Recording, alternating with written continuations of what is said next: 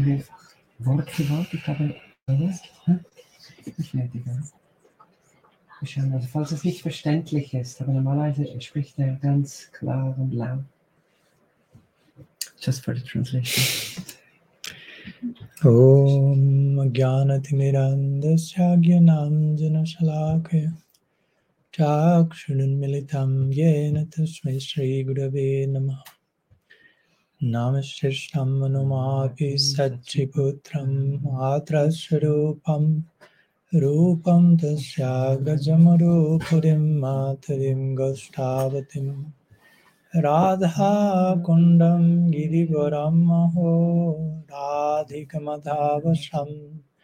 प्राप्तो यस्य प्रथितकृपया श्रीगुरुं तं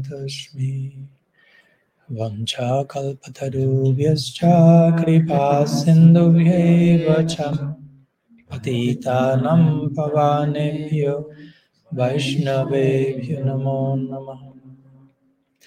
निखिलाश्रुतिमौलिरत्नमालदिति निराजिता फदपङ्कजन्त आजीमोक्तकुलैरुपश्यामनं भरितस्थं हरिनां संश्रयामि। अनारपितचरीं चिरात् करुणयावतीर्णाकलुं समार्पयितुमुन्नतोज्ज्वलरासं सभक्तिश्रियं। हरिपुरतः सुन्दराद्युतिकदम्बसन्दीपितः सदा हृदये खन्दरे स्फुरतो वासठिनन्दनः अजानुलम्बिताभुजो घनकावदातु सङ्कीर्तनैकपितरो कमलाय दक्षो विश्वम्बरो, द्विजाबरो, जुगधार्मपालो। वंदे जगत्प्रियकरो, करुणावतारो।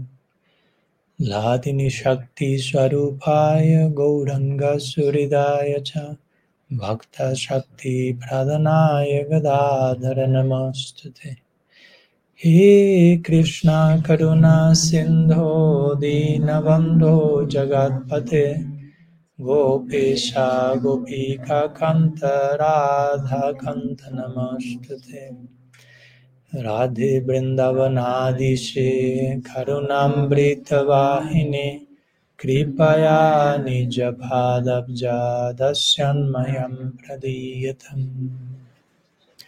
भक्त्या विहीनाय अपराधलक्षाय क्षिप्तष्टकमादितरङ्गमादे कृपामयि त्वं शरणं प्रपानं।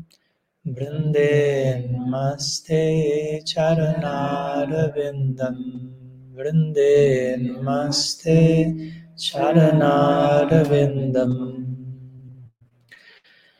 श्री सच्चिनंदन गौर हरि की जय। श्री हरिनाम प्रभु की जय। श्री श्री गौर गदाधर जी की जय। श्री श्री राधा गोविंद देव की जय।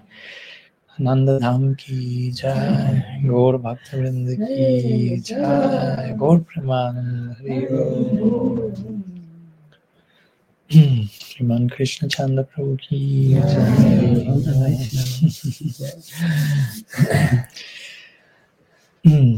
so someone will be translating. Yeah, simultaneous. Okay. You tell me if I'm going too fast. Yes. I'm going too fast. No. okay. That was fast. yeah, I, I just want to translate the Sanskrit verses or the names. Yeah, yeah. Okay, I'll try to be simple in that sense also. So pranam to all of you again. Thank you. And thank you so much for for receiving me once again, for forgiving me for my last visit and giving me a second chance.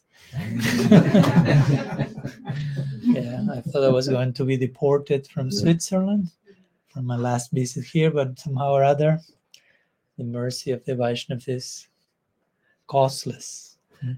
So you translate simultaneously, right? Yeah, yeah, but they understand. Okay, okay, okay. Okay, okay, no problem. So, yeah, here I am again at the feet of Sri Gaur Gadadhar, Sri Radha Govinda, at the feet of all of you. Krishna Chandra Prabhu, thank you so much. And yes, this beautiful place in the the Alps is kind of a very like an invisible magnet, though many people may not know. All this, all of you are here. There's some attractive power, hmm? Akarshana, Shakti, that somehow is bringing us together and so many others, and even creating such a healing waves through the whole of the Alps, Switzerland, Europe, planet Earth, and beyond. so, so I'm honored to be in such a, a thick, powerful center of spiritual energy, mm-hmm. which all of you are making, of course. If all of you will disappear from here. Ananda Dham, there's no more Ananda, basically. No? So you are the Anandis who create Ananda here in the Dham. So, yeah. yeah. So,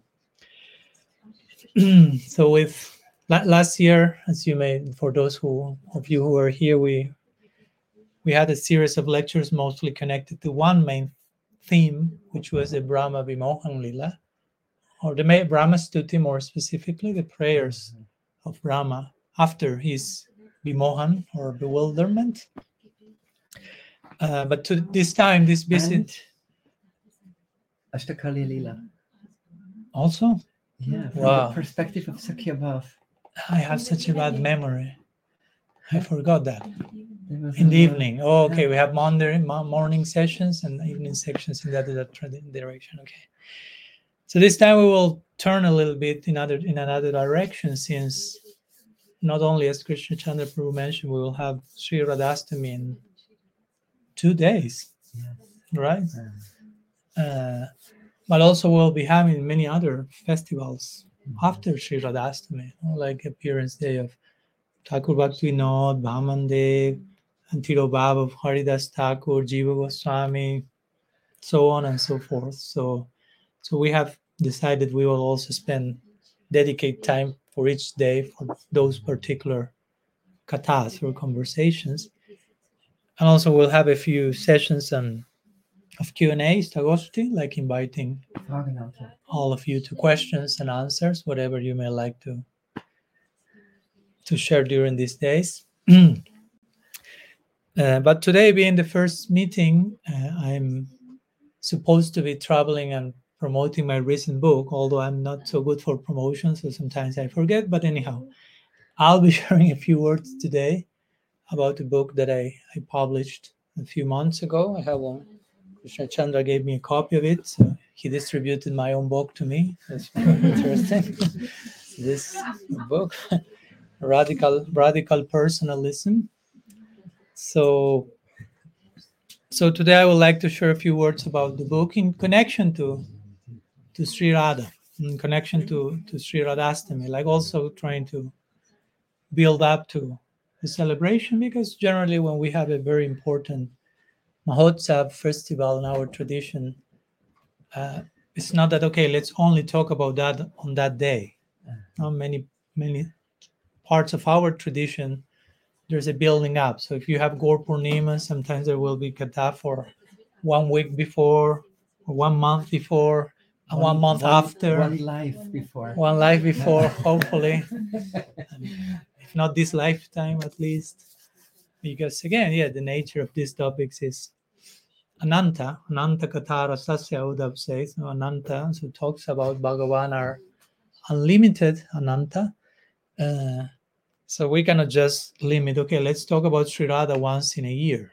That sounds kind of an insult, basically, to the unlimited nature of the topic. And even if we will say, okay, let's talk about it every day of the remaining of our lives, that's still Introduction. yeah we are build warming up as they say no we are preparing the heart for something that has no end Mm. as i like to say the main reason for having a nitya navadvip or for having an eternal realm where mahaprabhu as krishna's mahaprabhu is tasting radha bhav the mood the heart of radha the main reason will be that the nature of radha's heart is bottomless ocean so it's not that there is a point where you can know it all about her experience all about her, not even for Bhagavan, what to speak for us. so Bhagavan as Krishna, as Mahaprabhu, he's making this point. In Nitya Navadip, he's relishing, exploring what does it mean to experience the heart of Radha forever. And the more he experiences, the more he realizes this has no end. As we were talking a little bit yesterday, that's the divine dis- dissatisfaction that comes from divine love. The more you go deep, the more the more there is to to honor. Yeah. Can I just maybe not everyone caught this point. Just you please interrupt me all the es times ist you so need. Etwas ganz Schönes. Er hat gerade gesprochen, warum es ein ewiges Navadip gibt oder geben muss. Weil Krishna sieht, wie wunderbar es ist, wie Radhika liebt. Was für eine Freude sie, aber er möchte das kosten und Yoga Maya macht Navadip down. Aber weil das Herz von Radharani, wie er sagt, unbegrenzt tief ist, hört das nie auf. Deswegen ist Navadip ein ewiger Ort. Because there's some persons, they cannot accept Nitya Navadip. Hmm. Yeah. Yeah, I've written. This, I've this, written. this argumentation is so wonderful Okay. But- because the heart of Radhika is limitless. Hmm. But for those who need more argumentation to be convinced about that, you let me know. I wrote a series of three articles about that. yeah.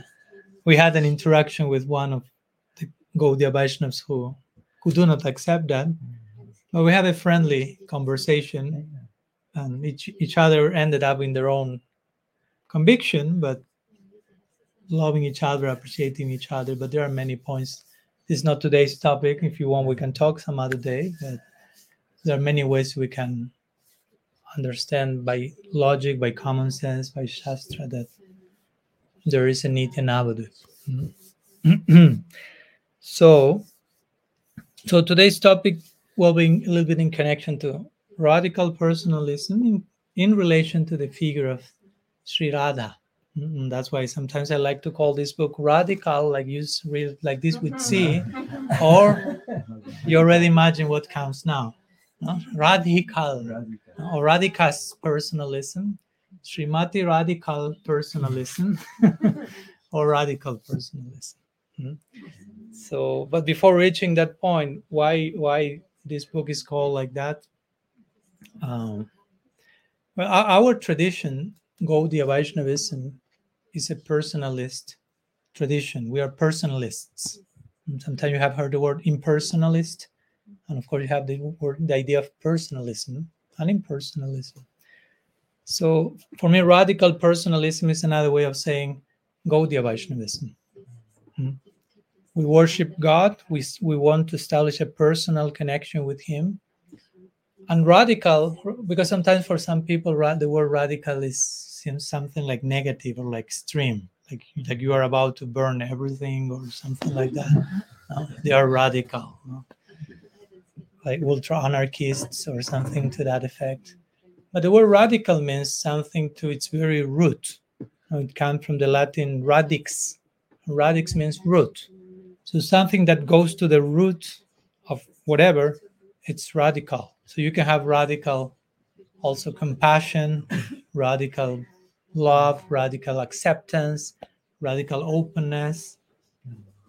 I hope it doesn't sound like something bad for you, all those expressions, no?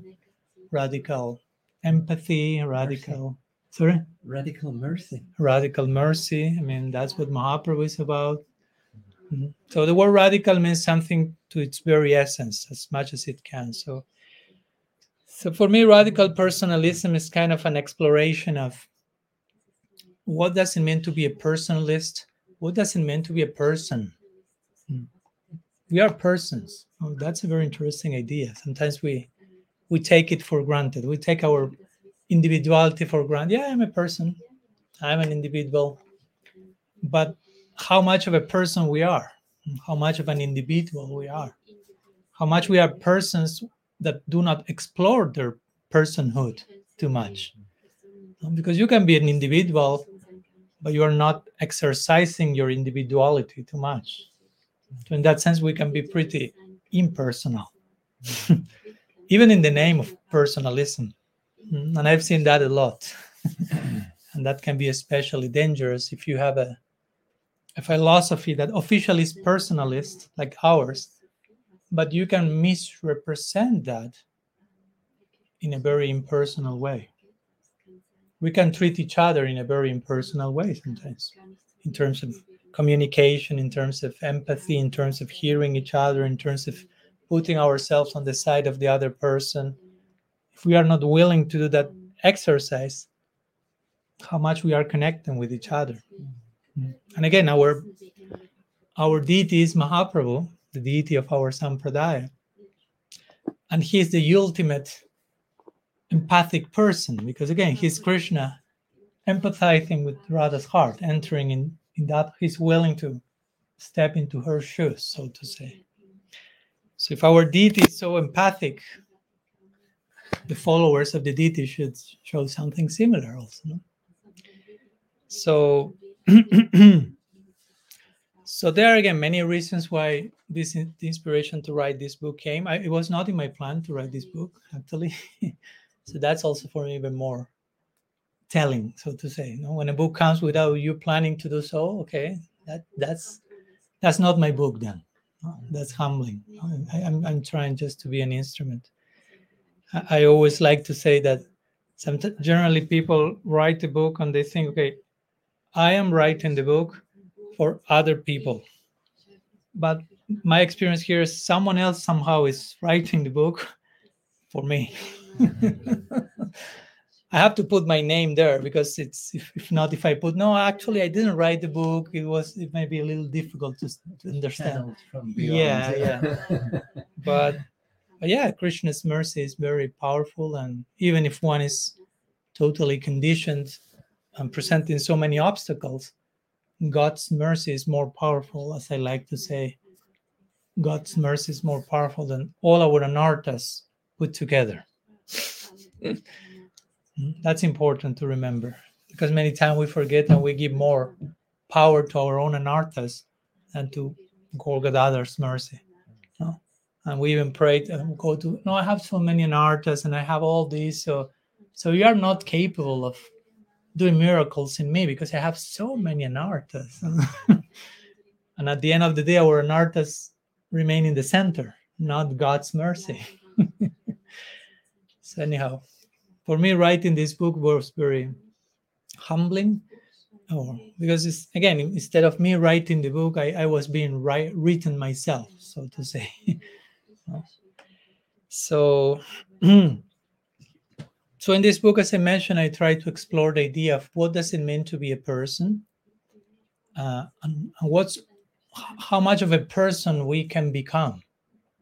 Because we are someone but we have a potential to become some something else someone else so much more Mhm. i always recall uh, albert einstein he will say whenever we analyze anything we have to take into consideration what that thing is or that person is and its potential Mm. this is this is it but it, this is all that it that thing can become also so we are Tatastha Shakti, we are souls, but we have a potential to become so many things, especially in connection to bhakti.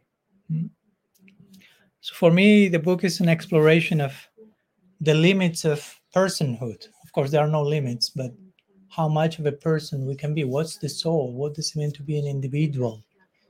Uh, I always like when Krishna says in the Gita, after so many verses in the second chapter, where he's saying what what the soul is not. Hmm? He's called he's talking in what Christians call via negativa, which means you are not this, you are not that. The soul cannot be burned, as Krishna Chandra told me today in the morning when I told him I'm going to the bathroom. I said the soul cannot be get wet because it was raining so much. No? so that was um okay.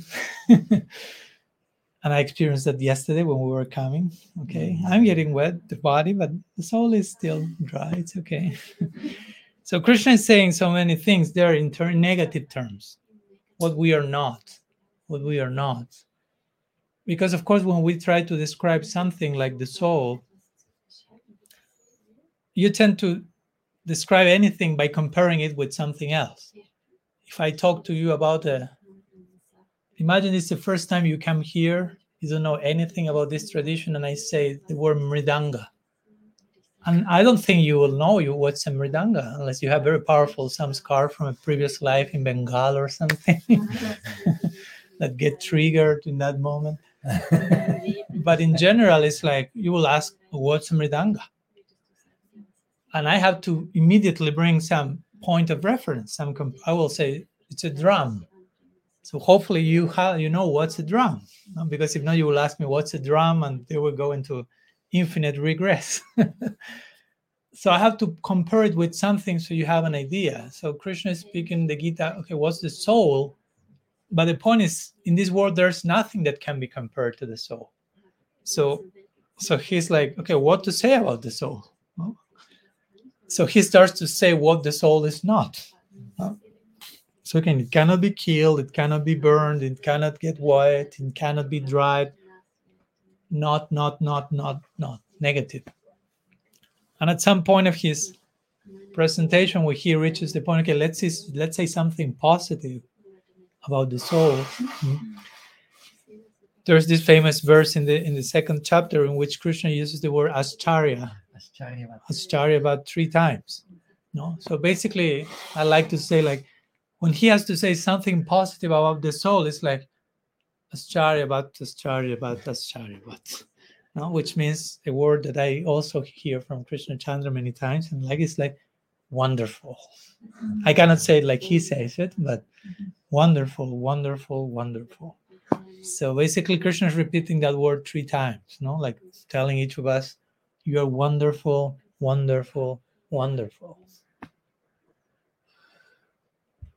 He, basically, he doesn't say anything else. He's like, he passes out after like contemplating what does it mean to be a soul? What does it mean to be an individual? What does it mean to be a person? What I'm talking here, radically person is Krishna like, oh my gosh, wonderful, wonderful, wonderful. no? Because remember, no, God is seeing us in a much clear way that how we are seeing ourselves. Generally, we see ourselves and we generally don't say wonderful, wonderful, wonderful. no? Uh, we are not too aware of who we actually are and which is our beautiful, brightest potential. So generally, we say awful, terrible, pathetic, that type of line many times. And we over identify mm-hmm. with those designations and we bring the whip and we start the the ritual, so to say, of self-loathing. Mm. But if we properly understand who we are and which is our potential under the shelter of bhakti, then those words will come gradually. No? Wonderful, wonderful, wonderful. Mm. We will be overwhelmed with chamatkar, which is astonishment. No? In our tradition it is said rasas are chamatkar. The essence of rasa is chamatkar astonishment. So we can also be astonished at who we are not out of pride because we didn't made make ourselves. It's not like i'm my own creation so i'm so proud of how beautifully i carved myself out. It's not like that no?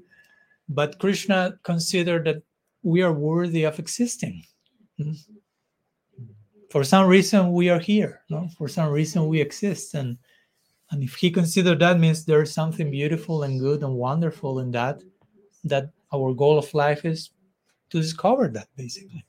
To discover who we are means to be, to discover which is our most beautiful wonderful potential in relation to him.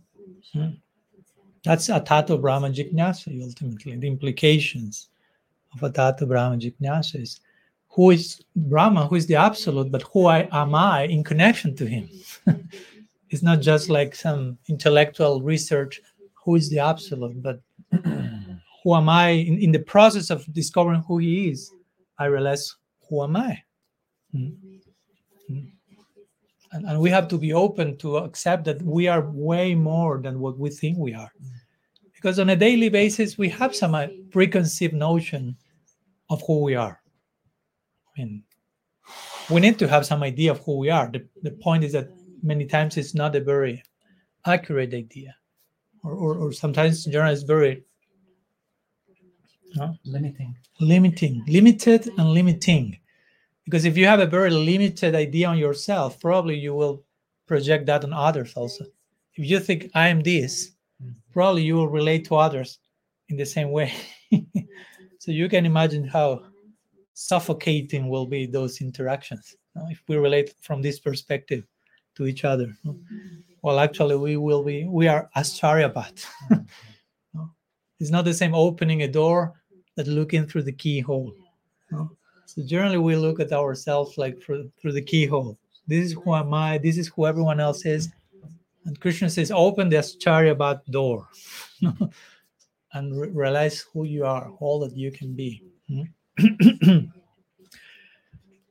so, yeah, basically, my book is an exploration into that, into who we are, what's all that we can be, and in connection to the divine, and how this is never a thing that we can like finish. No, it's not that okay. This is all that we can be, and there's no nothing else beyond that. That's not the nature of the absolute. The next, the nature of transcendence is constantly expanding. No, like Krishna Das Kaviraj Goswami, he says in Chaitanya Charitamrita very poetically, mm, he's speaking about the beauty of Krishna and the love of the Braja Gopikas. So he will say, the more I mean, Krishna's beauty is increasing at every moment. He's known as Krishna. Krishna means the all attractive. So all attractive doesn't mean he's all attractive, but he cannot get more attractive. No, he gets more attractive at every nanosecond. he cannot help but becoming more attractive. It's out of his control. Like so, the more he becomes more attractive, the more he becomes Krishna, because Krishna means all attractive. So Krishna becomes more attractive means Krishna becomes more Krishna, because Krishna means all attractive. Krishna becomes Krishnized more and more. It's the self-realization of Krishna. Yeah, basically. and it's an ongoing project. It never reaches an end, basically. So the more he becomes all attractive, the more the gopis increase their loving dedication towards him because they are serving Krishna's beauty. They are not like consuming his beauty. They are not like exploiting the beauty. They are giving themselves to that beauty. So the more Krishna's beauty increases, the more the gopis' dedication increases.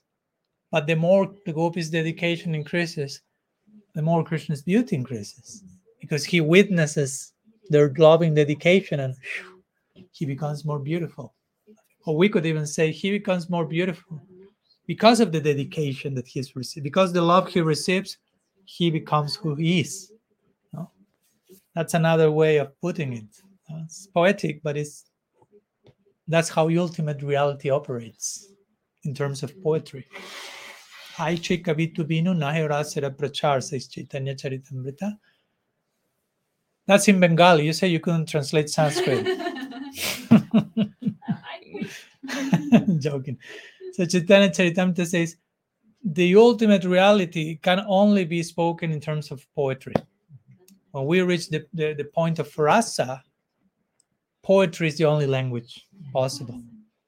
So, so in, in poetic terms, we could say Krishna's Krishna's form and beauty is a, a result of the love of his devotees. The love of his devotees make Krishna adopt that unique form. Because if you bring the love of other devotee, if you bring a Hanuman, Hanuman Prem, Krishna won't be the result of Hanuman's Prem, will be Ramachandra. You follow? So it, the form of the absolute is poetically speaking, is being carved out of the love of his devotees. Mm. So so Krishna Das Kaviraj is saying this. Krishna is thus saying the more Krishna's beauty increases, the more the gopis' dedication increase. The more the gopis' dedication increase, the more Krishna beauty increases. and their gopis dedication, and the two of them engage in a competition in which none of the two accept defeat. and that has no end. So Krishna is always becoming more beautiful. The gopis and, and everyone else's love is increasing without end, and that has no end. And we are invited to enter into that world. So we have to be very careful not to think, okay, I reached Golok and that's it. No, I had Prem, I reached Prem, there's no further development. It's not like that. It's constantly ever new. Harikatha is ever new. Nabam, Nabam, Ruchiram says about and always new. And of course, for entering a place where everything is always new, we have to be willing to constantly change and be transformed and adapt. and all that begins here. Ananda Dham, September 21st, 2023, Switzerland, planet Earth. It begins right now, right here. So if we are not willing to change and adapt, we won't reach that place in which everything is changing and adapted at every moment. It will be too much for us. We will be tortured to be sent to that place. It will feel like hell. of course, we will never reach that. It's not that I will be there and why you send me here. No, you will get there. So I think it's important to make this correlation. We have this goal, we have a certain goal in our tradition, certain sadhya, and that goal has a certain nature, certain dynamics, things happen in a certain way there. But the point is, where I am now, how much I am gradually getting close to how things are operating in the spiritual world. Because if in the spiritual world everything is new and transforming, and here as a sadhaka, as a practitioner, I'm in total denial of changing and transformation. Do you think that will take you closer to Golok Vrindavan? so so the, the actual way to reach the spiritual world is to gradually get closer and closer to it here. It's not that i leave my body and i'm in totally different symptom, sim, situation but suddenly i'm transferring to golok vrindavan it doesn't work like that. So for me the book radical personalism has to do with that like sharing some some reflections, some meditations on different topics about how we can, as a sadhaka nowadays, conduct ourselves in practice in a way that our goal, the nature of our goal, becomes more part of our daily life. Mm. Not so much like, here I am practi- practicing, and there's the goal completely different or something, no? But trying to understand the goal, in one sense, is here and now. If I am properly aligned with reality. It's not in some future time, in some distant land. it's a state of consciousness. Srila Sridhar Maharaj will say Vrindavan is a state of consciousness. So we can access that state of consciousness gradually from where we are. I mean, if we don't start to get closer there from where we are, we will not get there at all. it all begins here. And of course, when we say it all begins here, someone may say, but Maharaj, here, I mean, it's my situation at present is not very Goloka like. No? it's embarrassing, it's a mess, it's limited. Again, it's not Ascharyavat. I've not seen the Ascharyavat, the wonderful stuff here. but the point is, it doesn't matter. You have to begin from wherever you are and deal with whatever you need to deal as part of our humanity. Mm. That's a point that also I make try to make in my book. The, the role of humanity in spirituality, you know, and how I, I will talk one other day more in detail. But practicing bhakti doesn't mean stopping being human. On the contrary, no? because our goal is Nara Lila, where the divine is fully human and fully divine. So if you want to enter again a land that is fully human, fully divine, well, you are invited to be fully human fully divine yourself. and that begins here and now. what we are doing with our humanity and how can we integrate our humanity in the spiritual project. not seeing humanity and spirituality as opposites, not thinking that becoming transcendental being means to reject everything. There's nothing to reject. Well, there's only one thing to reject, as once one devotee asked Srila Prabhupada. He approached Prabhupada and said, Prabhupada, uh, disciple, I'm willing to reject everything for your sake, for your service. Srila Prabhupada replied, the only need that you need to reject, the only thing that you need to reject is the idea that you need to reject anything, something. Oh. That's the only thing you need to reject. The idea that I have to reject. There's nothing to reject. Everything can be accepted in service of Bhagavan. That Yukta Vairagya. Everything is a Shakti of Shaktiman, an energy of the energetic. So we only need to, re- like the GPS say, eh, recalibrating. we need to recalibrate our vision so we can engage with everything from the proper place. So, so in connection, th- this is a little bit an introduction to the main content of Do the you have a book. question for that? Or Yes. No, no, no. Right now. You have a question? Yes. Yes, please. What What do you see um, as a reason why most persons are not fascinating by the idea of being eternally a person and more and more stepping out more most people have a a preference to somehow not be eternally a person Mhm. So what do you see as a reason for that impetus Hmm. First thing that comes to mind will be, as I mentioned, if you're eternally a person, it's challenging. I mean, it's beautiful, but it's challenging, and most of us are not very tra- much trained into challenge. Whenever it comes to challenge, we feel like, no. another one. Oh, and what to speak if I say challenge for eternity? It's like, no, thank you. No. I pick, I choose Brahma Sayujya. I go to Brahman. That's it. No, holiday from challenges. It's okay.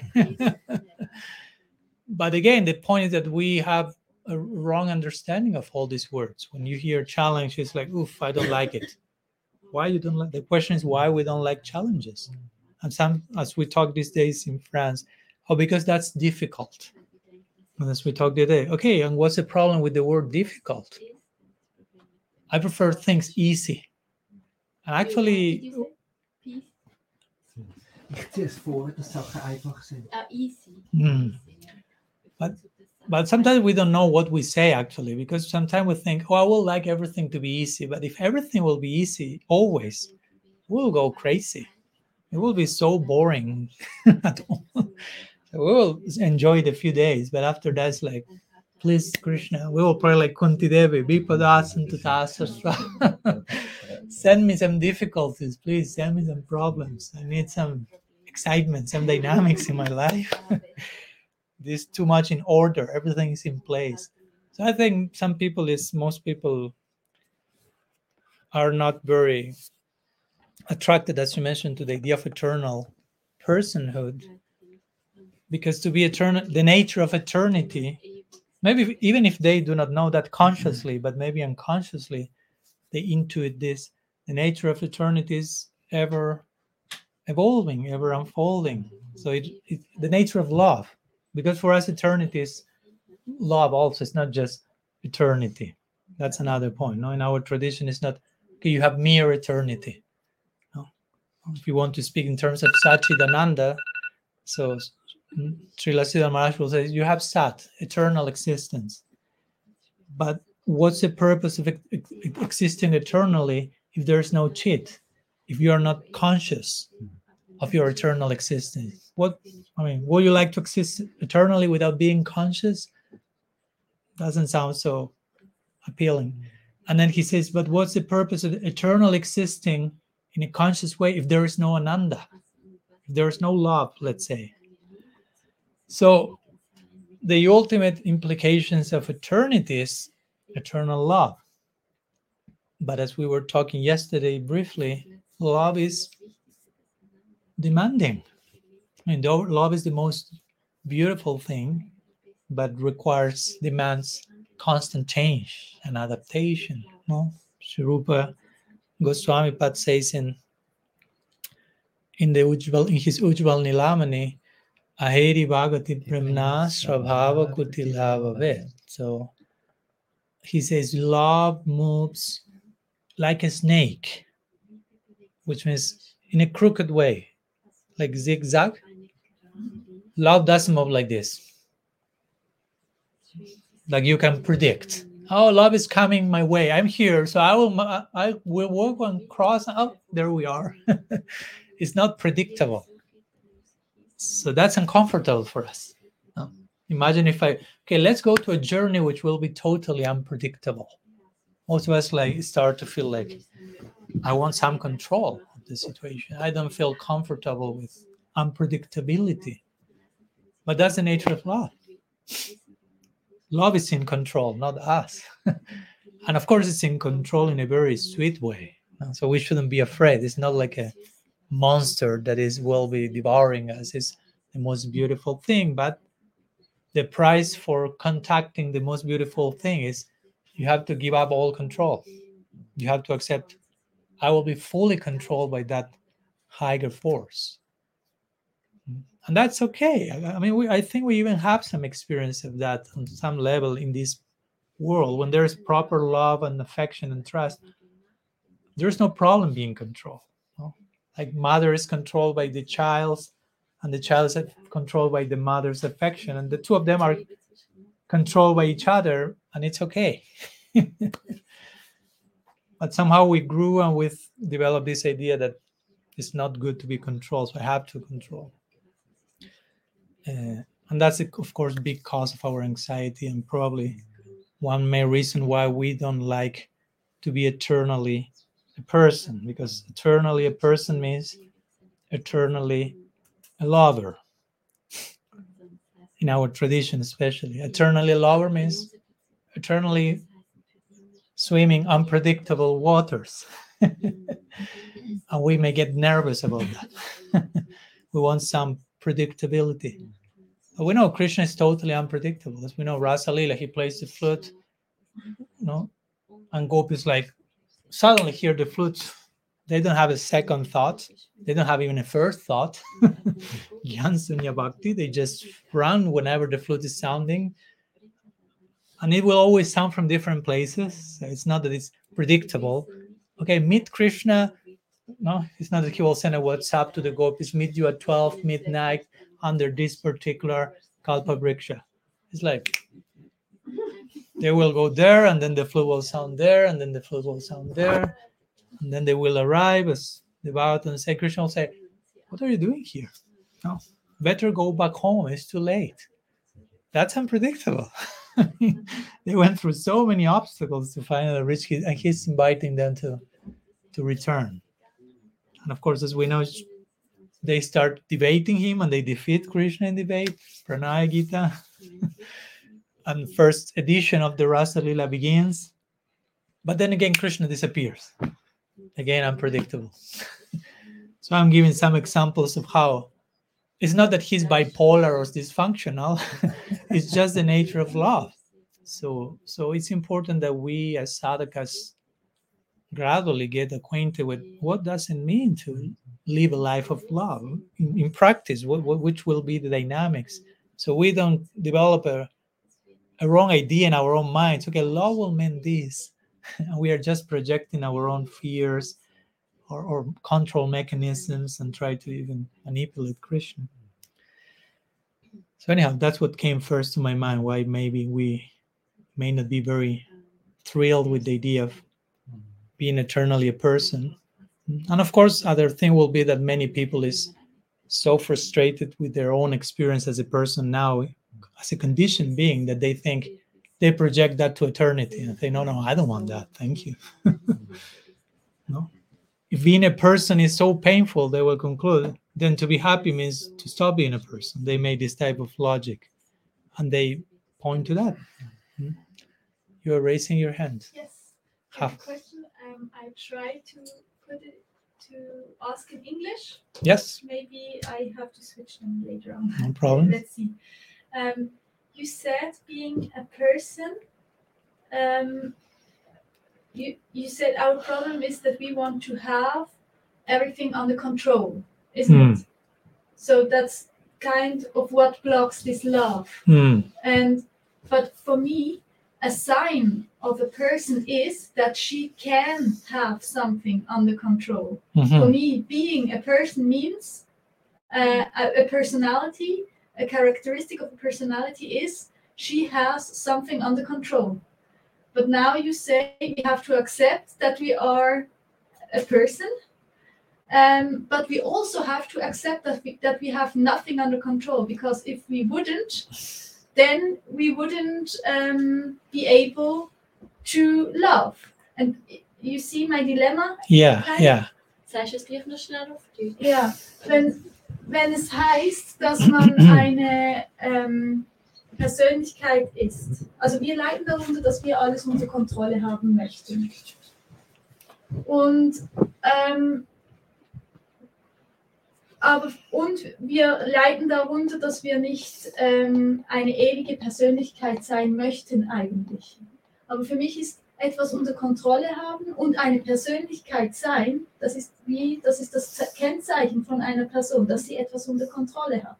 Also jetzt müsste ich eine ewige Persönlichkeit sein, die nichts unter Kontrolle hat, aber Person und Kontrolle gehören für mich zusammen. Äh, wie, ja, wie könnte man das jetzt lösen? Did, So you, I, you meant did I ask the question in English Yeah. kind of like this? Yeah. Was it understandable? Okay. So you mentioned for you to be a person means to have something under control. Mm-hmm. And you say that I mentioned that our problem is that we want to have everything under control. So everything and something is not the same. Yes. so that's basically my answer. Mm-hmm. you see the difference? Yes. I agree with you. Of course, if we, I mean, if we wake up and nothing is under control, it's chaos. It's like we cannot move. It's like too much. No? I also speak in my book in one section on chaos and order. And we have to learn to balance the two of, the, of them. We need chaos also. Chaos is not necessarily something bad. By, and I will explain.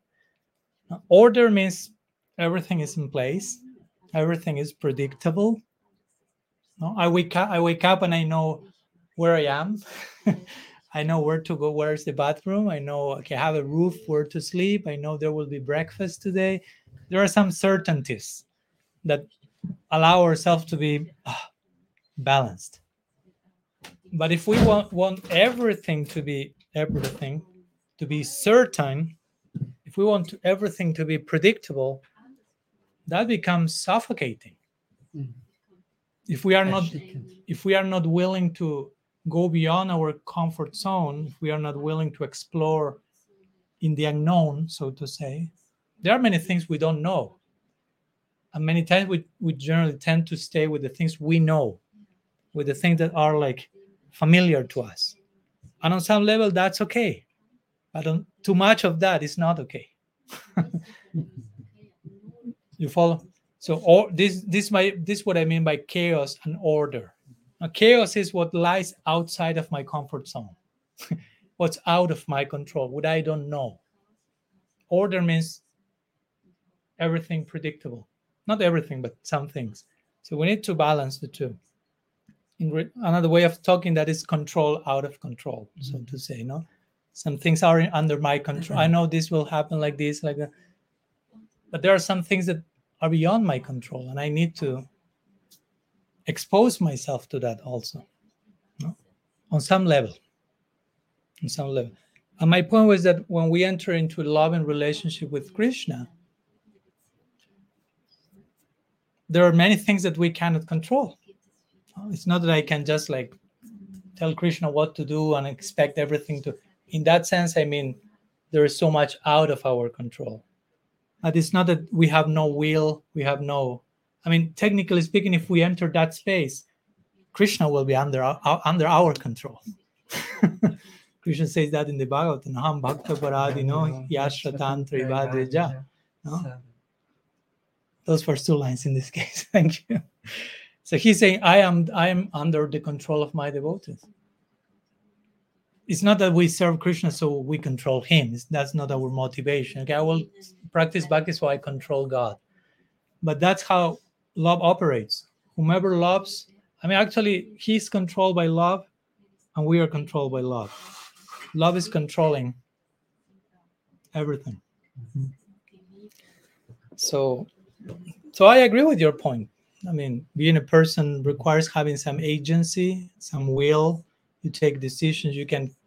We need as sadhakas to control certain things, to control our mind to begin with, which of course has to do also with Krishna's grace. It's not just like a full independent control we have. Like Krishna says in the Gita, the factors of any action are many. It's not just me. No, it's certain environment and this the, the field of action and it's Krishna himself, different influences. So we are interrelated beings. It's not just I do, I control. But there are, you want to say something, Krishna? Yeah, question. Oh, a question. Okay. So yeah, ba- but going back to my first part, it was between something and everything. No, something and everything. But Paramatma controls everything, I thought. Mm-hmm. Isn't it that Paramatma controls everything I cannot control? Is this a misunderstanding? The Paramatma controls everything. Everything, everything. I cannot even move the finger. I mean, Krishna, he, he Krishna himself is also called like Maheshwar, Sarvaloka Maheshwaram. Krishna himself, many names for God being the supreme controller. But we need to understand how that what that means because if we take that to extreme, we have no free will. You follow my point? If you say he controls everything, then I go and kill everyone. You're a robot. Was Krishna? It's not me. I'm an automaton, so to say. No? So, and that's not the case, of course. I'm not proposing that you become serial killers and then blame Krishna for that. No. So, Krishna is the supreme controller in the sense that he's the master of everything, he's the source of all energies, everything is in his service, he's the center of all.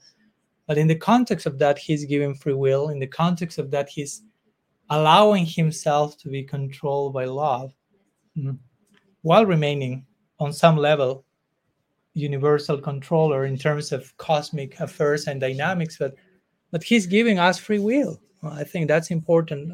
Of course of course free will doesn't mean how free is my will? That's another question no? we are going to other topics here but because it's not that i can do whatever i want at least in my present condition. Vedanta sutra to say that when a, when someone becomes a mukta or a liberated being, and we already talked about that yesterday a little bit, but my point is an enlightened being becomes Satya Sankalpa, says Vedanta Sutra, which means whatever he or she wishes, it happens. But of course, they will wish something in a particular direction, no? and that will happen because Krishna will be there to please that desire. Anyhow, we are going to an ocean of topics. That's it's nice. Yeah. Just um, you described. I want to go back. The main aspect of being personal is this adbhut, this astonishment, Hmm. Ascharyavat, and that there is a dynamic because there is a, a constant grow, and actually, if one would accept that, a constant more amazement. This is between the gopis and Krishna, but this should also be in the soul. So, from where is this tendency coming? Um, not feeling fascinated for revolution and why we are, when this is like one of the main topics of personalism, Mhm.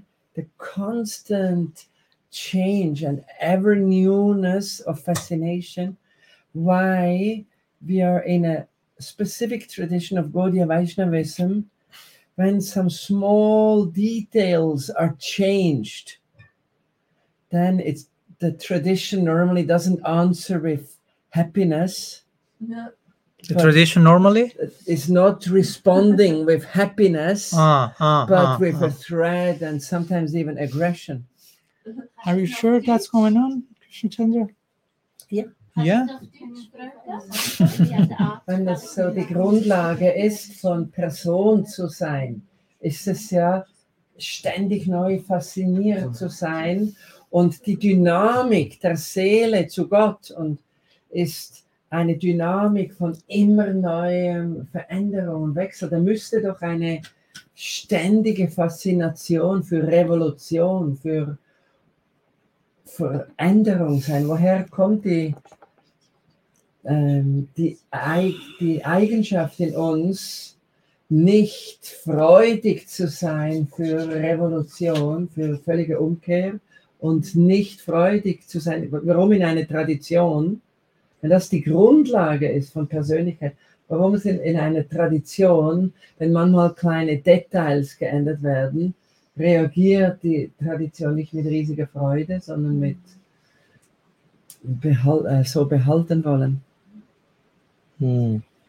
So where is the why do we we are not all constantly fascinated for revolution and why the tradition is Yeah. sometimes not really encouraging even the slightest change. It's a, a conservative. Yeah. Can I share a few Yeah, words sure. from here in this connection?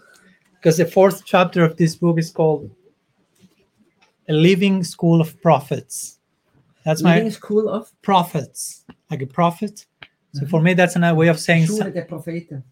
for me that's another way of saying sampradaya. Mm-hmm. No, it has to be a living school. And prophet, prophet doesn't just you are Shakti Avesha Avatar, but the word prophet means you are speaking in the name of God. You are representing that dynamic. Mm-hmm. That means to be a member of the Sampradaya. So I was trying to find something in particular. You need glasses? No, no, no, no. Thank you. He's your younger brother. in a few years uh, uh, uh, i will be still your younger brother but all, older myself yeah so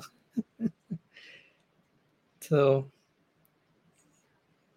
so i say a brief introduction I- i'll say some words say transcendence is unlimited Certain. Yeah I'll read li- slowly. Yeah. transcendence is unlimited which means we are called to ever new horizons of understanding. We are we are to keep pace. You know what that expression in english? Keep pace with an ever evolving reality. That we are Man muss nach Schritt halten mit einer ständig erweiternden Wirklichkeit. We are to keep pace with an ever evolving reality that we are part of. With an ever evolving god we are tied to and thereby with an ever evolving tradition through which these very principles are revealed to us. Thus the tradition needs to remain ever evolving if it's to accurately represent an ever evolving proposal such as Gaudiya Vaishnavism. Uh, in this way, the business of the prophet is to keep up with the pace of transcendence, a pace that is persistent. You want to translate Die something? Aufgabe des Propheten ist es, immer wieder Neuerung zu schaffen, immer wieder die erweiternde ewige Wirklichkeit hier lebendig zu halten. So the business of a prophet is to keep up with the pace of transcendence, a pace that is persistent, mysterious, uninterrupted, and mostly happening outside of the comfort zone. Mhm. So, so in regard in relation to your question, basically I'm saying that yeah, our tradition has that proposal, has that swarup, mm-hmm. ever evolving, but not not every official member of the tradition is a living member of the tradition. Mm-hmm. No? I mean, you can subscribe to a tradition official externally, even receive the name. You have the label. You have your name. You're you're card carrying members they say in English. You have your card. Like, I'm part of the tradition. I received initiation that day. I was put some burnt stuff here. I was I, I threw a banana in the fire. Someone gave me a name. so, so i'm member i'm member formally you're a member, but substantially that's a different thing. you know? So, and there are levels of all that. So I will say that, as you agree, and that's one of the main uh, inspirations, so to say, that also took me to write this book. Now, like in principle, in essence, we are such an dynamic, revolutionary tradition. In essence, in principle, why well but in how that is represented by its members not all but most or many i found such a huge gap there. Mm. Yeah. even we we will talk about that. We can render lip service to the idea the glory of gaudiya vaishnavism from the mouth out that counts but from the mouth in. In my experience and i'm not pointing at anyone in particular or, or i'm pointing to me to begin with. No i have to be strict with myself. Uh, yeah so many times we can find this tendency this apathy now this tendency to not keeping up with the pace of transcendence and we're just setting in status quo comfort zone all these perks position. Okay here i am i'm saved already i'm on the on the side of the saved ones. No as we talked yesterday i fit in but belonging is a different thing than fitting in. Mm. So there's so much conformism and mediocrity and complacency and it's dangerous because with the spiritual language we can justify so many things Mm. no? so now you are you learn a little bit the lingo the the words what to say what to reply which is the answer to every question so to say and then you feel i'm correct i'm saved i'm done i don't need to change i don't need to continue i'm settled and that's the exact opposite of what krishna bhakti is. Krishna bhakti is unsettling by nature so to say. It's inviting to that's the very role of the guru. The role of the guru should be to to take the student outside of the comfort zone. In a sustainable way of course no not like extreme. But when the student starts to think i know now i understood the guru will have to don't be so sure that you fully understand. How come you say i fully understood this no? Ananta dev is still trying to figure out what who krishna is and cannot. So yeah yeah. And that's in all traditions of course. This is not only in our tradition. This is a principle that you will find that if you will if you will be mystics if you will be like saragrahi in bhaktivinoda thakur's words. As sense seekers. hmm, thank you. And majorities will be more for the Fundamentalist. yeah let's call it that. Why not? No, more narrow-minded fanatical or not condemning them just what how things are in, in majority and minority. Mm, so you have the mystical participants the more formal ones the one more uh, yeah subscribing to a belonging system so to say and the ones who are really searching for the living thing so to say. And generally sometimes there will be a little clash between the two groups because Bhaktivinoda Thakur in his own words he will say generally the Kanishta Bhakta and the Madhyam Bhakta will be clashing. Because what the Madhya Kanishta means the like beginners practitioner and Madhya means an intermediate practitioner more more looking for progress and they will be clashing because what for what the Kanishta thinks this is this is the thing the Madhyam is challenging that and thinks no that's not this is it and they will like what nourishes one is suffocating the other, so to say. Was den einen wirklich nährt, erstickt den anderen. And that will happen always. It's not that okay, what's the button to press so everything is like no. So we have to learn how to coexist with that, with maturity, with compassion, understanding each one's stage without condemning anyone, but just understanding how things happen. You raise your hand. Ja? Kannst? Also so eine Nachfrage noch zu deiner Frage, aber auch in Bezug zu dem, was er erläutert hat, auch zur Persönlichkeit, also wirklich per So follow up Person to my question, but also what you um, spoke about the personality and radical personality. ob das nicht auch damit zu tun hat, aus was für ein Selbstverständnis Tradition auch wirklich gelebt wird. Also ob das Gegenüber auch wirklich ähm, ermächtigt wird im Verständnis von wirklich einzigartig und persönlich zu sein. Ähm, also darin eine Ermächtigung erfährt Is the, innerhalb der Tradition, dass yeah, man auch the wirklich etwas tradition really bekommt. empowering you to be really a person, or is it oder, oder sie dich limitiert? I mean, me in particular, no, anyone. Huh? Anyone, Yeah. not me in particular, No, no, any no. person. Yeah, yeah, yeah. Anyone, yeah. limitiert im Hinblick auf, dass die Tradition dann so eng wird und nicht offen. And the tradition, you know, become a, a limited, like, like s- suffoca- suffocating Mhm, you, some- mhm. huh? something like this, or is it really empowering? I mean, it should be empowering. No, it, it should be empowering. A, a- a genuine tradition. Again, a tradition is a living thing. No? Tradition is not some old thing in the past that is always the same.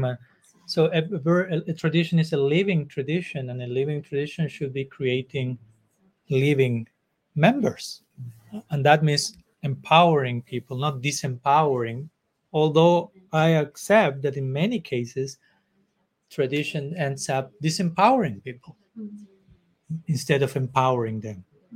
Just tell, trying to tell them, do like this and do like that, be like this, be a nice one. This is the way to behave, what not to do. Don't go there, don't listen there, don't think too much, mm-hmm. and you will be saved. And give your monthly donation or whatever instead of explore. No, like mm-hmm. Srila Prabhupada say, I want all my disciples to be independent, thoughtful people. That's dangerous for the statu quo. no, to have to promote independent thinking.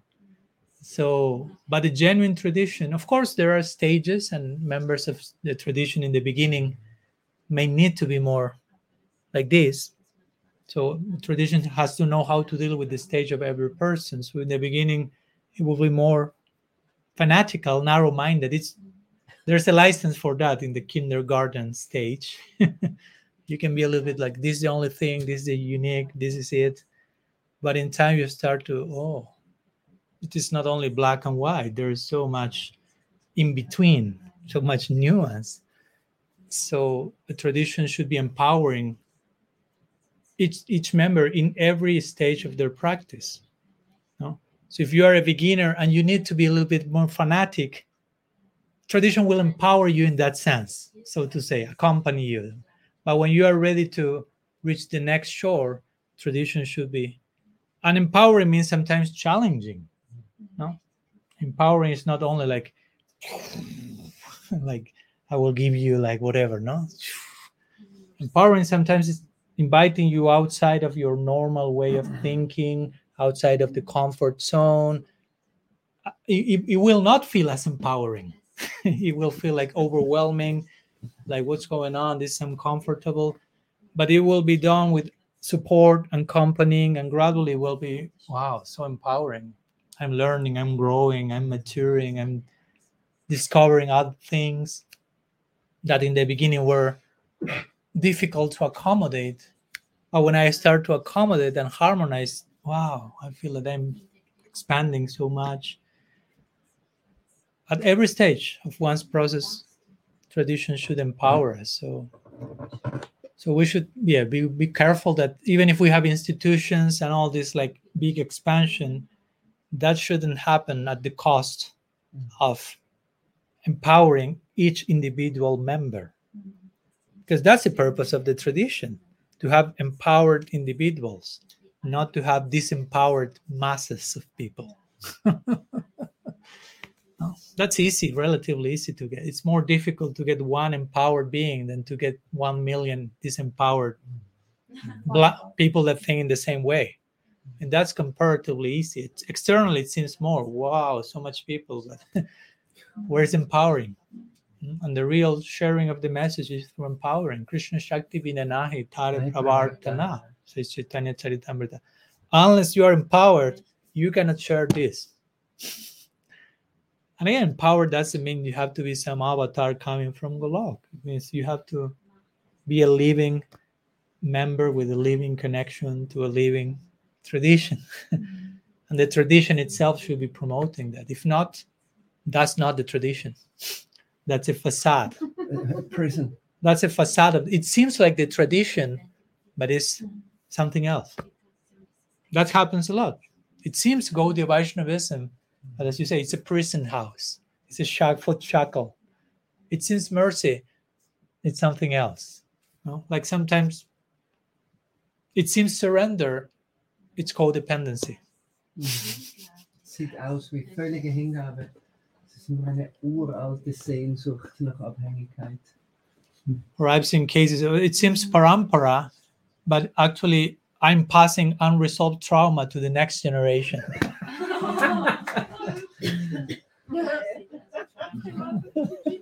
You need translation, but maybe you won't, don't want that translation. That may be too much. Sieht aus wie Parampara, Vermittlung, heilige Inhalte, aber es ist nur ungelöste Trauma, das im Geist, die einfach in die nächste Generation gereicht werden. Again, I'm not saying this is happening everywhere, but it's happening. Uh, we need to name and frame to point at those things because if not, we normalize that. That becomes a standard. No? So if we don't know the difference, then we will take one thing for another.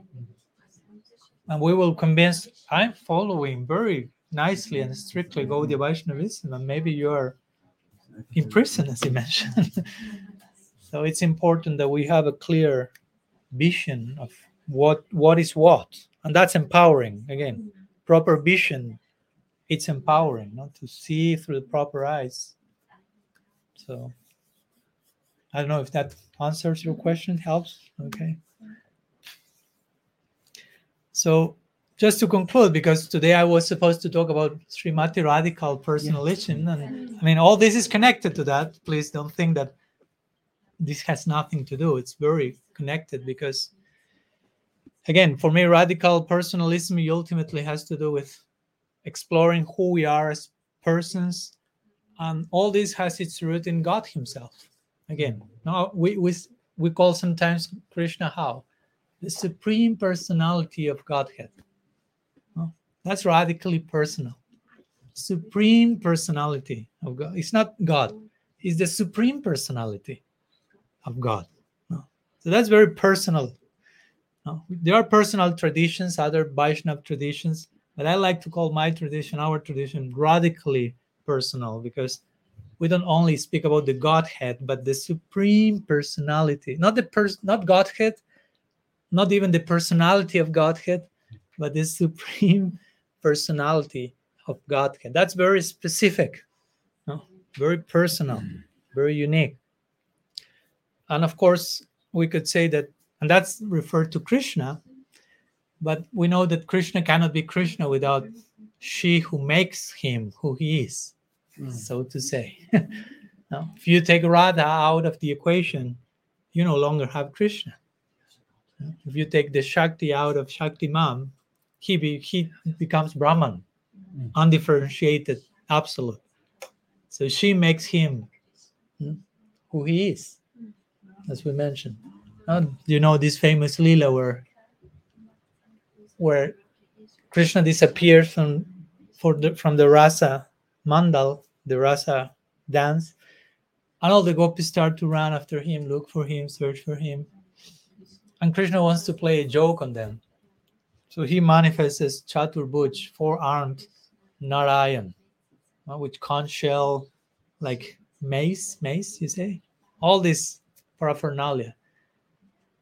So the gopis, Sri Radha was not in that first group. So the first group means Krishna, I mean, Narayan. They meet God, basically. For the gopis in Braj, Narayan is God. Krishna is not God. Krishna is something else. He's beyond God beyond God. so they meet God, Narayan, and the gopis are looking for Krishna. So the only question they have to present to uh-huh. Narayan is, okay, you are God, so it means you are omniscient. So it means you know everything. So if you know everything, where's Krishna? That's the only thing we need to know. Can you tell us where Krishna? And Krishna is there, this guys that's Narayan, like astonished at like the bhakti of these gopis is like such that that's the only question they have to ask only about me, even if God appears. so he doesn't reply because he's kind of in chamatkar also like, wow, this bhakti is. So the gopis is like, "Ah, God is not replying. So let's continue looking Krishna ourselves. And they continue running and they leave God behind. but then comes Sri Radha and she stands in front of Narayan, quote unquote. But her love is such, and her love makes Krishna who he is, that Krishna cannot keep the four arms in front of her because his form is the result of her love. So the two two arms shrink, and the two remaining arms go. Well, as you see here, he enters Tribhanga, curved in three. And, and the like the point is that her presence, her love, makes him adopt that unique form. So if he's the supreme personality of Godhead, of course she's the supreme personality of the goddess, we could say. He's Swayam Bhagavan, she's Swayam Bhagavati. Hmm. And of course, her love is such, so unique, so specific, and, and makes Krishna who he is. That Krishna at one point becomes, at one point in eternity, becomes curious to explore that. So, what's the nature of her love that makes me who I am? And she's so attracted to my beauty, but my beauty comes as a result of her love. So, what's her love? What's her experience? What's her happiness in connect? What she perceives in me? And, and as you know, all these questions start to torture Krishna in a transcendental way. Like, I need to experience that. And that's, of course, takes Krishna to appear or manifest as Sri Chaitanya Mahaprabhu, who is like, in one sense, the deity of radical personalism, who is Krishna in the mood of Sri Radhika. And in that sense, it becomes radical personalism. Uh, so I, I want to share one section from the book that I want, a few paragraphs in connection to this, if you allow me. So that's why I made the play of words between radical personalism and Srimati Radhikal personalism, because starting from God Himself, there's radical personality, personalism, radical personality there. Ja. Mm-hmm. So I'll read just one paragraph, or maybe two. I, I, I do. I, I translate for everyone. So then I will read from parts and you repeat. Yeah, like one sentence and like this. Huh? Yeah, We do like yeah. this? Since the form of Gaura Hari has all to do with Krishna tasting himself from the vantage point of Radhika, So, weil wer ist Chaitanya Mahaprabhu? Es ist Krishna, der sich selber kosten möchte aus dem Standpunkt von Srimati Radharani. we can then further connect the notion of radical with the very person of Radhika. So können wir diese Bewegung von äh, radikal wirklich in Verbindung setzen mit Radika. You also say in German radical? Yeah. Okay. in Spanish also we say radical, so it's It's a very universal. it's- where it's yeah, like, yeah. you know, already like Sanskrit. So it is she who, to her very core and at her very root, is exclusively preoccupied with the highest peaks of divine love. As you see, die ihr ganzes Wesen und alles in ihr ist durchdrungen, nur mit der Beschäftigung aller intensivster Liebe. a love which in itself is the very root of existence. Und diese Liebe von Shrimati Radhika ist eigentlich die Grundlage, die Wurzel aller Existenz. In this, Deswegen gibt es überhaupt irgendetwas. in this way, Sri Radha becomes the ultimate personification of that love to such a degree that God Himself wants to fully relish her experience. So, oder diese Liebe in allem ist so extrem anziehend, dass selbst Gott selber begierig wird, die Erfahrung von dieser Liebe selber zu kosten.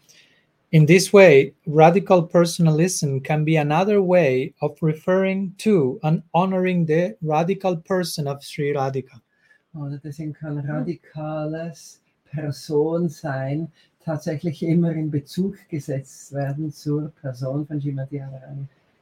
Uh, and to honoring the radical person of Sri Radhika, her radical love, and how the sweet Absolute himself desires to honor that love in his most radical form of Sri Gaurahari. Und der Allerhöchste möchte diese Liebe von, Shrimati, von der radikalsten Liebe von Shrimati Radhika kosten. Und deswegen ist diese Gestalt Gottes, Chaitanya Mahaprabhu, die radikalste Form Gottes. At this highly theological zenith, we thus find radical personalism exploding into Radhika's personalism, or in other words, Srimati Radhikal personalism.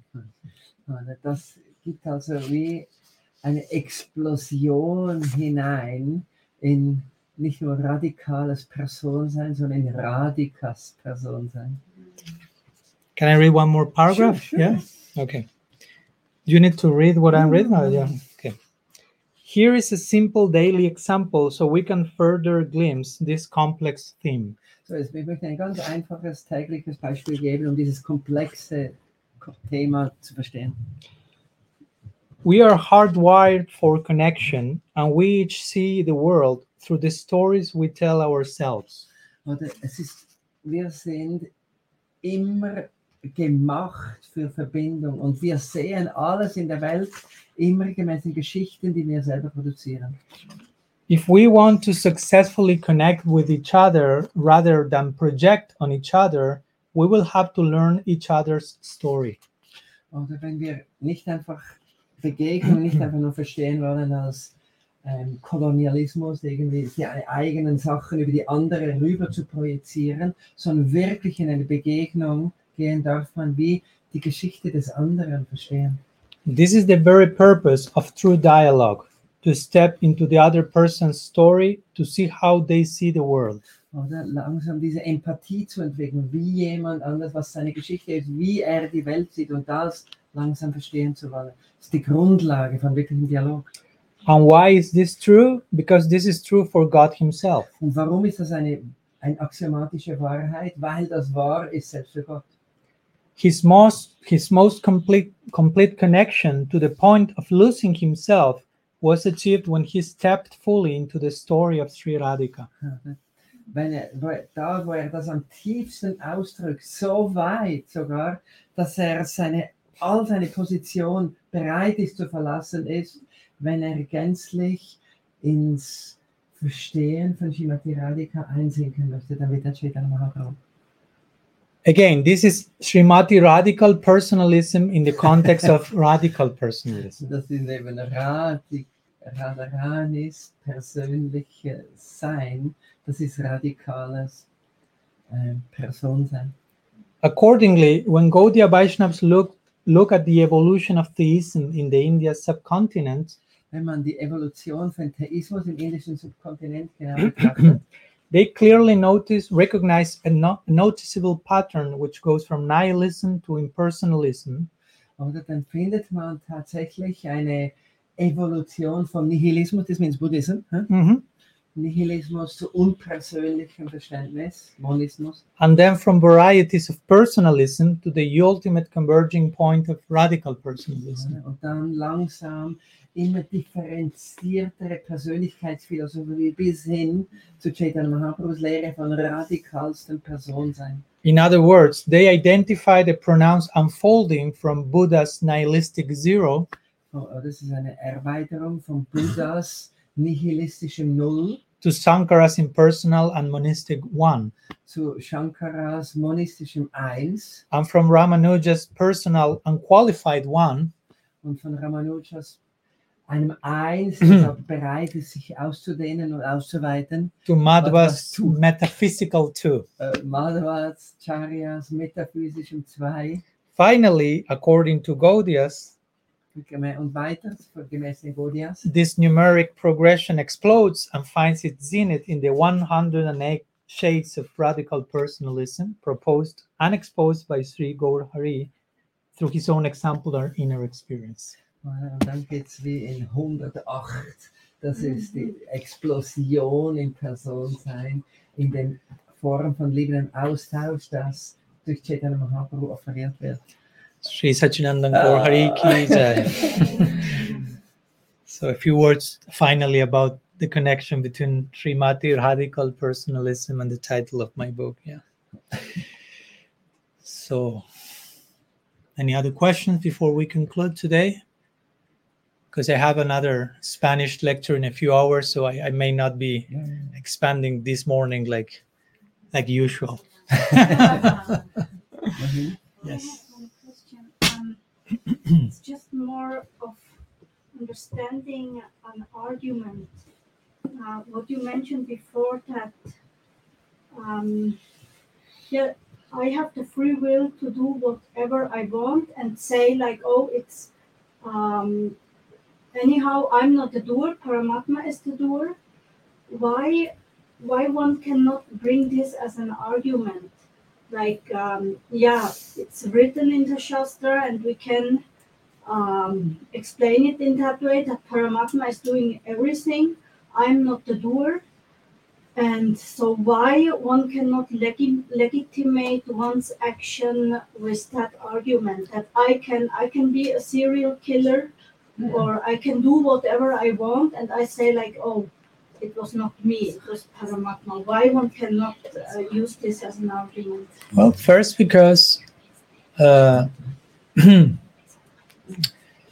first because we cannot do whatever we want. I mean, if you want to just jump on the window and fly like a bird, you But cannot. Extreme example, but like for But whatever we we whatever we want means whatever we want. That's what I want to clarify first. No, it's not an extreme example. It's just if I say I can do whatever I want, that implies anything. So I'm clarifying we cannot do anything we want. I mean, we have limitations if you want like, to again fly in the sky or survive under the ocean or so many things. Actually, if we start to think there are so many things we cannot do. so in that sense, I, I, I'm making the point we cannot just do anything. That said, the point of the ser- serial killer. Actually, in the scripture, it's not say that Paramatma is the only doer. Hmm? Actually, Jiva Goswami mentions, for example, in, in, in Paramatma Sandarbha, which is the treatise on Paramatma, officially speaking, he makes this long list of 21 qualities of the soul. I won't torture you with each of one, each of those now, but one of them is kartritva, which means the soul has agency. I don't know if it's clear in English for you. Agency, what does it mean? Täterschaft. agency to act. Yeah, yeah, yeah, yeah. yeah.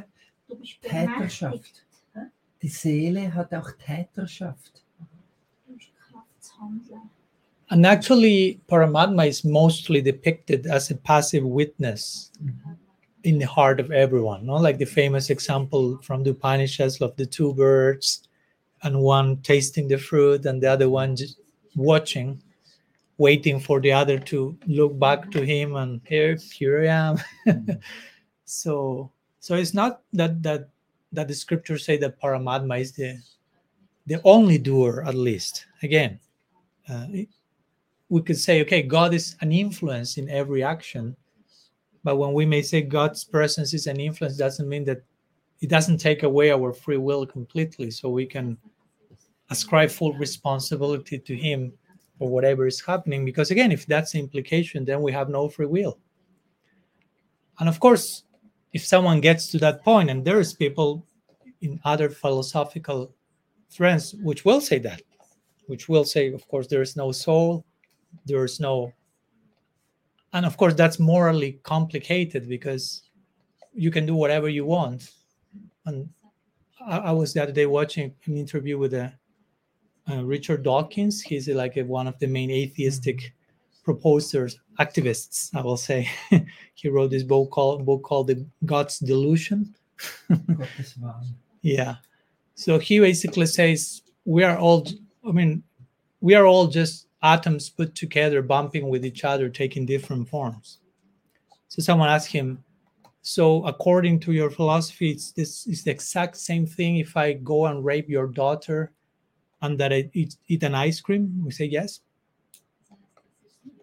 So you can imagine what's the the potential having those types of outlooks because there's nobody there for him there's no individual there's no moral responsibility and that it's a dangerous philosophy uh, so yeah that's that's that's it basically no on one, on one side it's not that we can do everything and anything and on the other side scripture very clearly said since your question if i understood correctly is what on, based on what shastra says Shastra clearly over and over again repeats that the soul is an agent of action. Because if that wouldn't be there, we cannot talk about the soul. We cannot talk about the person and individual.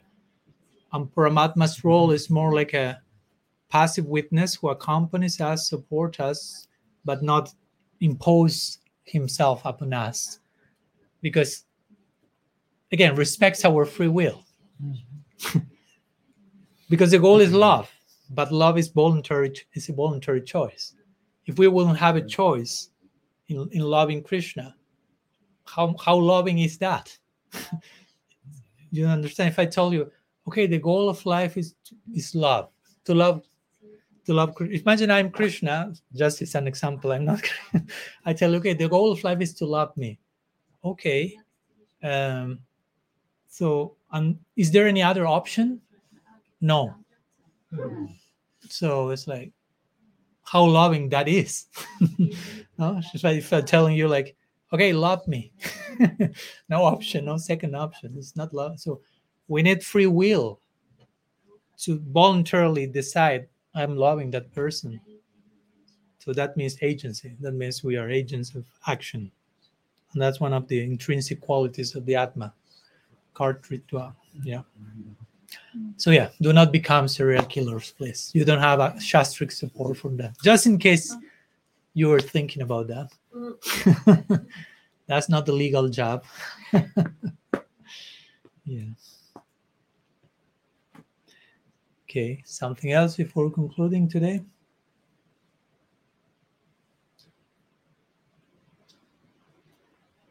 So maybe just uh, still on the same topic, what is in our control or not. I've always heard that verse. I don't remember where it was, comes from. Like no, nothing can, uh, even a blade of grace won't move without Krishna's will. Something like that. Yeah. Technically speaking, that's not a verse. That's like in saying in India. Ah. which which with this I don't want to like downplay it, but sometimes that's not exactly the same thing to say, okay, this Shastra I heard from the but the, the idea here is he's supreme controller, as I mentioned, but again, supreme controller doesn't mean that nobody has will, nobody has agency. Yes. Mm. But he's supervisor of everything, basically. Mm, But he's given free will to us. Mm, That's not exactly the same. Mm. So if, if a blade is moving, yeah, a blade of grass is moving. Krishna is aware of that. Krishna is allowing that to happen. But it doesn't mean that whatever we are doing, Krishna is forcing us to do that, that we are not choosing that. Because again, that that will take us to not take responsibility for anything. Maybe one can say also Yeah. that it's true that the Atma is incapable to move matter. It cannot, doesn't have this power because it's God's energy. But hmm. if I want and I have a freedom what I want to do, And if I want to do some things, Paramatma, who is sitting near you, he says, I'm your servant. It's one way. So I'm acting that which you direct as a soul. So then it's my will, Mm, but he's the mover. mm, And, but this is the reason why Paramatma cannot be the ultimate aspect of God, because he is like the servant of the jiva, mm, you know. And in Chaitanya Charitamrita, it's even mentioned the pain of Paramatma. It's painful for him. He knows what will be the reaction or what will come to you, but you know he's still doing, helping you with that. So that's why we approach Krishna, and we don't say, you know, I'm a po- um, putting my desires on you, and you have to fulfill it. mhm. And now I come. I want to serve according you, and this is becomes the greatest freedom for the soul. Mhm. Yeah. Like Yeah, that. yeah. Yeah, we could say also that whatever is happening, you ultimately, ideally, tends toward, from the bigger picture, toward Krishna's pleasure. So, in that sense, he's under the control of everything. In the sense that even if we do something in any other direction, the loss of this world will come to us in a way that it will take us to that. Mm-hmm. And in that sense, he's controlling everything that controlling by attraction. Again he's the supreme attractor so mm-hmm. everything goes naturally to him and whenever we don't want to go there reality will through karma through mercy whatever agency mm-hmm. like like in complement to what you mentioned yeah. Mm.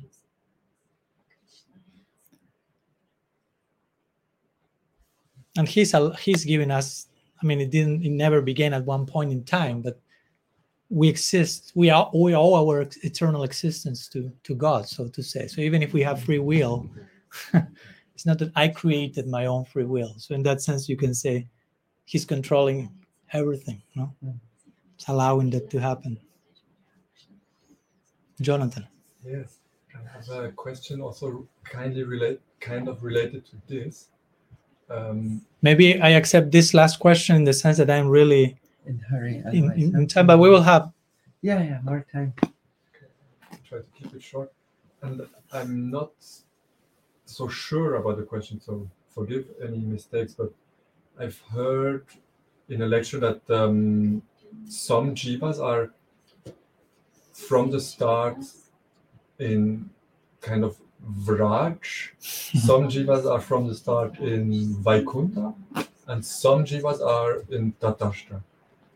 So in this marginal energy, so all of us we came from Tatastha, but that's a long topic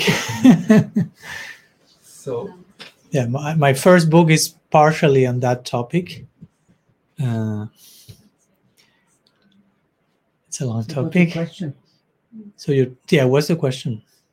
You have a question or when it's just heard- some clarification on that? Yes, when I heard this, I, I thought that why is there um, difference of um, Beginning. how God origin source. how God treats Mhm, jivas mhm, in different, you know. okay i'll try to reply briefly because this requires and i will clarify there are differences of opinion in our community about this So I may be saying something that may be sounding contradictory to what you heard from someone else. And I don't want to sound like I'm here trying to defeat anyone or I'm like I'm try I'll try to say some things according to Shastra, not according to my own opinion. But go into what Shastra says. And it's again, I will say something and probably you will have 108 more questions to what I'm saying. And that's great. We will continue talking about that later. But according to Shastra, the, the, the, reply to, in our particular case, let's begin there, to our origin or source or beginning is there's no beginning. The word used in Shastra is anadi. Anadi means no beginning. Adi means beginning, anadi means no beginning. So basically means there's no beginning to our conditioning which in itself is difficult to understand because we cannot think about things without beginning although we are we have no beginning Uh, in, in other traditions at least certain parts of other traditions like Christianity, Abrahamic traditions, they may think more about we have been created at one point in time. We didn't exist and we started existing, but that's not our philosophy. The soul has no beginning, the soul has no end, the, and material existence has no beginning and has no end. I mean, there are cycles of creation and destruction, but the cycles never have a beginning. no, you can go Bhagavad Gita, verse 20, chapter 13, and specifically the purports of Baladeva Vidyabhushan and Vishwanath Chakravarti Thakur. Krishna Chandra will help finding those. and then it is said, Krishna uses the word anadi, says this whole material creation is without beginning. The jivas are without beginning, and therefore the connection between the two, if the two are without beginning, the connection between the two is without beginning. That's called anadi karma. So again, this is what I'm saying, but based on Shastra, we are not coming from a Tatastha region because there's no Tatastha region. There's nowhere in Shastra that is being spoken about the Tatastha region. We are Tatastha Shakti. We. But Tatastha Shakti is, is who we are as a Shakti. It's not like a geographical place from where we are coming. That said, different acharyas have said what you mentioned, and I tried to deal with that in my first book. Not this is a second, trying to understand why sometimes some acharyas have said things that seem to contradict what Shastra says, or even sometimes they say two different things in different moments that seem to contradict what they themselves say. No, famous example will be Srila Prabhupada saying, We fell from Vaikuntha. I don't know if you knew that, Jonathan, but he said a few times, We fell from the spiritual world. We were in the Leela with Krishna, but we came here.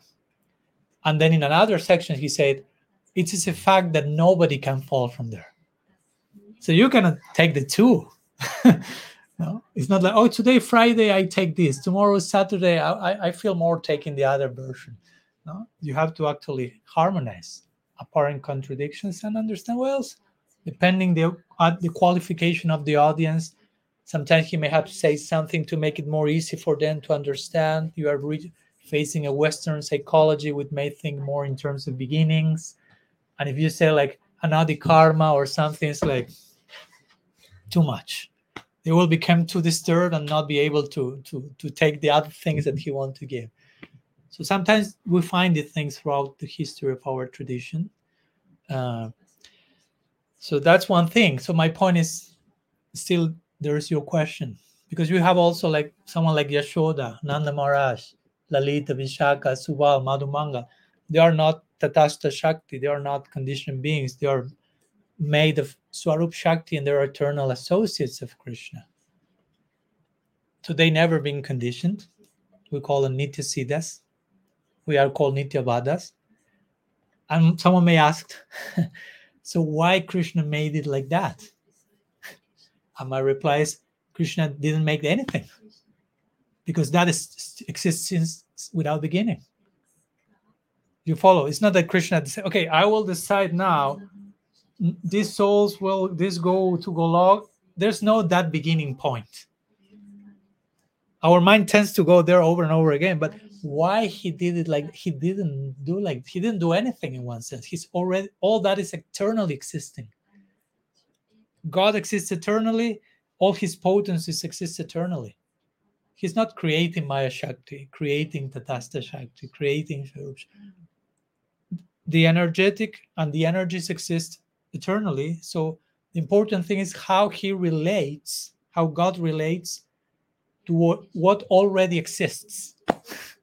Not so much why he created, he didn't create anything.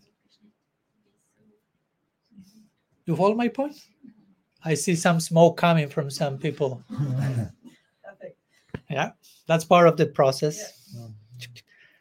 And, and, and if you don't understand, it's okay also, just in case. Don't feel like oh i'm not understanding i'm not and sometimes this type of replies you need to ruminate like to chew on that and may take years it may not be the time for you to think about this also i mean i'm just sharing the answer to jonathan's question but don't feel bad if it's like this is going beyond above your head so to say but generally the idea is that no i mean everything already exists and that's unlimited also. That's my point. You say, okay, because some devotees sometimes think, okay, there is some number of jivas. What will happen when all of them get liberated?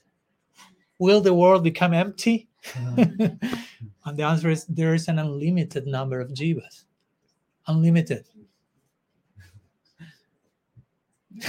and again, we cannot deal generally with unlimited here. Be- without beginning, without end, unlimited. But that's what Shastra say, what m- mentions in regarding this topic, anadi. Mm. There is no beginning to the conditioning. And Radha exists eternally. Of course, she has. Jashoda exists eternally because if they do not exist eternally, Krishna wouldn't exist eternally. because as we say, Krishna, Braja Krishna is the result is is a result of the love he's receiving from them. So he needs the nitya parikars. Nitya means eternally there. So we are not to judge God for what he created because he didn't create anything, but with how he relates with everyone. And we see he relates with everything perfectly. He relates through mercy with those who want to take shelter in him. He relates through the agency of karma with those who do not want to surrender to him directly, but karma gradually takes them to the conclusion I need mercy. So he's perfectly relating to all of his shaktis, basically. So he- my point is he's not to blame. No, don't blame Krishna for anything. The conclusion is I have to take personal responsibility from where I am now, and I have free will to decide from now on where I want to be. And that's the whole lecture. But many of us do not like to have take responsibility. But that's the price for being an individual. Yeah. if you mm-hmm. don't want to take responsibility, your individuality is taken away from you. And, and again, we went back to impersonalism. to be a person means you are responsible. And it's like responsible for each act, decision. And that's not bad, but that's how it works. That's included in the combo, in the packaging. So to say. I, I Thank have you. a yes no question. A yes no question? Yes. Okay. Um, is this a reason? I mean, we, we hear it many times that we cannot deal with uh, this concept of uh, without beginning and innumerable. We cannot. And is this the reason why we cannot, why we don't have any concept of that, or why we cannot understand that? Because um, the experience with the material nature is like uh, nothing we experience that with whatever we are uh, getting in connection we get separated that the Hmm. connection or union never lasts forever and separation is always to happen that we uh, because this is the experience um, therefore we don't understand infinity and innumerable and the second also argument um, why we don't understand it because um, we know inherently that this being conditioned will one day come to an end. And because it's somehow yeah that we have been always conditioned from time immemorial or that's the wrong word but Time without beginning. the time without beginning we have been conditioned but we know inherently that one day this will come to an end and then we are no more conditioned and because this is also like um, subconscious knowledge in us Hmm. that this is not the reality and that what is associated with that unreal reality is caused by the material mind and therefore we cannot understand Hmm. what is Hmm. infinite and what is innumerable Hmm.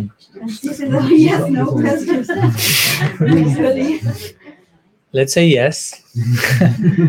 of course, I, I'm not limiting of what you mentioned, but there are some, we could say, and other reasons. Sometimes it is just say that we are so, at the present stage, we are so trapped by thinking about things with a beginning and end, three dimensional, physical. We are not fully aware of infinity. So when we hear these words, still there are words for us we may not have the and that's why in the scripture you have these verses like achinte kalo ye bhavana tamstar kina joyat like those things which are achinte in nature a achinte means inconceivable. And inconceivable means beyond our present capacities to grasp reality. So Srila Jiva Goswami writes in, in the commentary of Paramatma Sandarbha Shastraika Ganatwam and so on. Like those things which are achintya inconceivable in nature cannot be understood by our logic, our mind, but can be uh, understood by going to Shastra. So, unconceivable doesn't mean you cannot understand them. It means you cannot understand them in the usual way you understand things. so, there has to be a separate method to understand the inconceivable, and, and that's what Shastra says is Shastra is, is the method to, to that. Anyhow, some words apart from the yes. but again, these are things to let themselves like how to say ma- marinate. and again, for some of us, may not be urgent to go into that direction and don't feel forced. Look, okay, I have to become expert in that or something. But also, for some people, this is a genuine concern. There is place for them asking that, no? Because sometimes I've heard people saying, "Oh, that topic is not important for for you."